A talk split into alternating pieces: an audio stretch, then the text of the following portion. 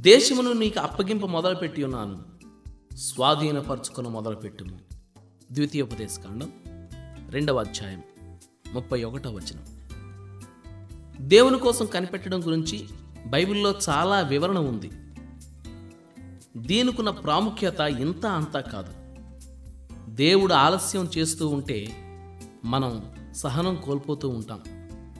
మన జీవితాల్లో కష్టాలన్నీ ఎందుకు వస్తాయంటే మన తొందరపాటు దుడుకుతనం వల్లనే. ఒక ఫలం పండేదాకా మనం ఉండలేము పచ్చిగా ఉన్నప్పుడే తుంచేయాలని చూస్తాం. మన ప్రార్థనలకి జవాబు కోసం ఓపికతో కనిపెట్టలేము మనం అడిగేవి పొందడానికి మనకు చాలా సంవత్సరాల సిద్ధపాటు అవసరమైనప్పటికీ వెంటనే పొందాలని చూస్తాం. దేవునితో నడవాలనుకుంటాం. బాగానే ఉంది. కానీ దేవుడు ఒక్కోసారి చాలా మెల్లిగా నడుస్తాడు.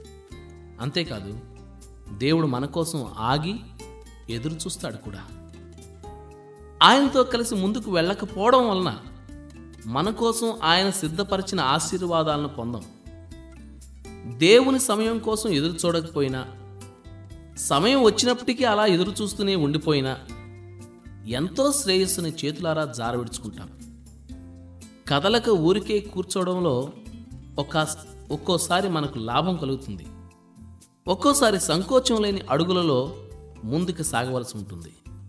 మనం చేయవలసిన పనిని ముందు మనం మొదలుపెట్టిన తరువాత మాత్రమే నెరవేరే దేవుని వాగ్దానాలు కొన్ని ఉన్నాయి. మనం లోబడడం మొదలు పెడితే దేవుడు ఆశీర్వదించడం మొదలు పెడతాడు. అబ్రాహాముకు చాలా వాగ్దానాలు చేశాడు దేవుడు. కానీ అబ్రహాము కల్దీయుల దేశంలోనే ఆగిపోయినట్టయితే అవేవి నిజమయ్యేవి కావు.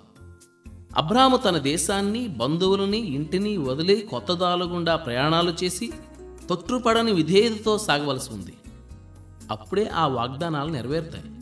పది మంది కుష్ఠరోగుల్ని ప్రభు ఆజ్ఞాపించాడు. మీరు వెళ్ళి యాజకునికి మీ దేహాల్ని చూపెట్టుకోండి అని. వారు వెళ్తూ ఉండగా వాళ్ళ శరీరాలు బాగయ్యాయి. తమ దేహాలు పరిశుద్ధమయ్యేదాకా కదలకుండా ఉన్నట్టయితే వాళ్ళ పట్ల ఆ అద్భుతం అసలు జరిగేదే కాదు. వాళ్ళని బాగు చేయాలని దేవుడు ఎదురు చూస్తున్నాడు.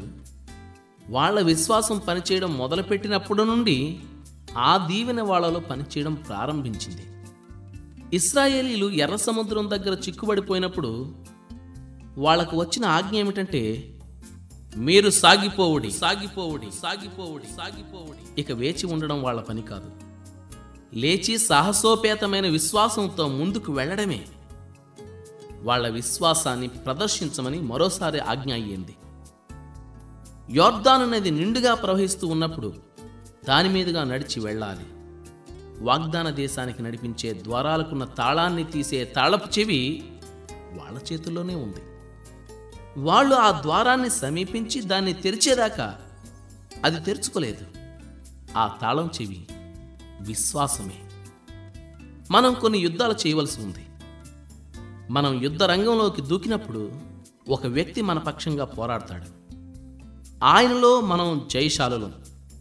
కానీ మనం వణుకుతూ సందేహిస్తూ మన సహాయకుడు వచ్చేదాకా యుద్ధం మొదలుపెట్టాం అని కూర్చుంటే ఆ ఎదురు తెనులకు అంతం ఉండేది కాదు. ఇది అవిశ్వాసంతో సమయానికి మించి ఎదురు చూడటం.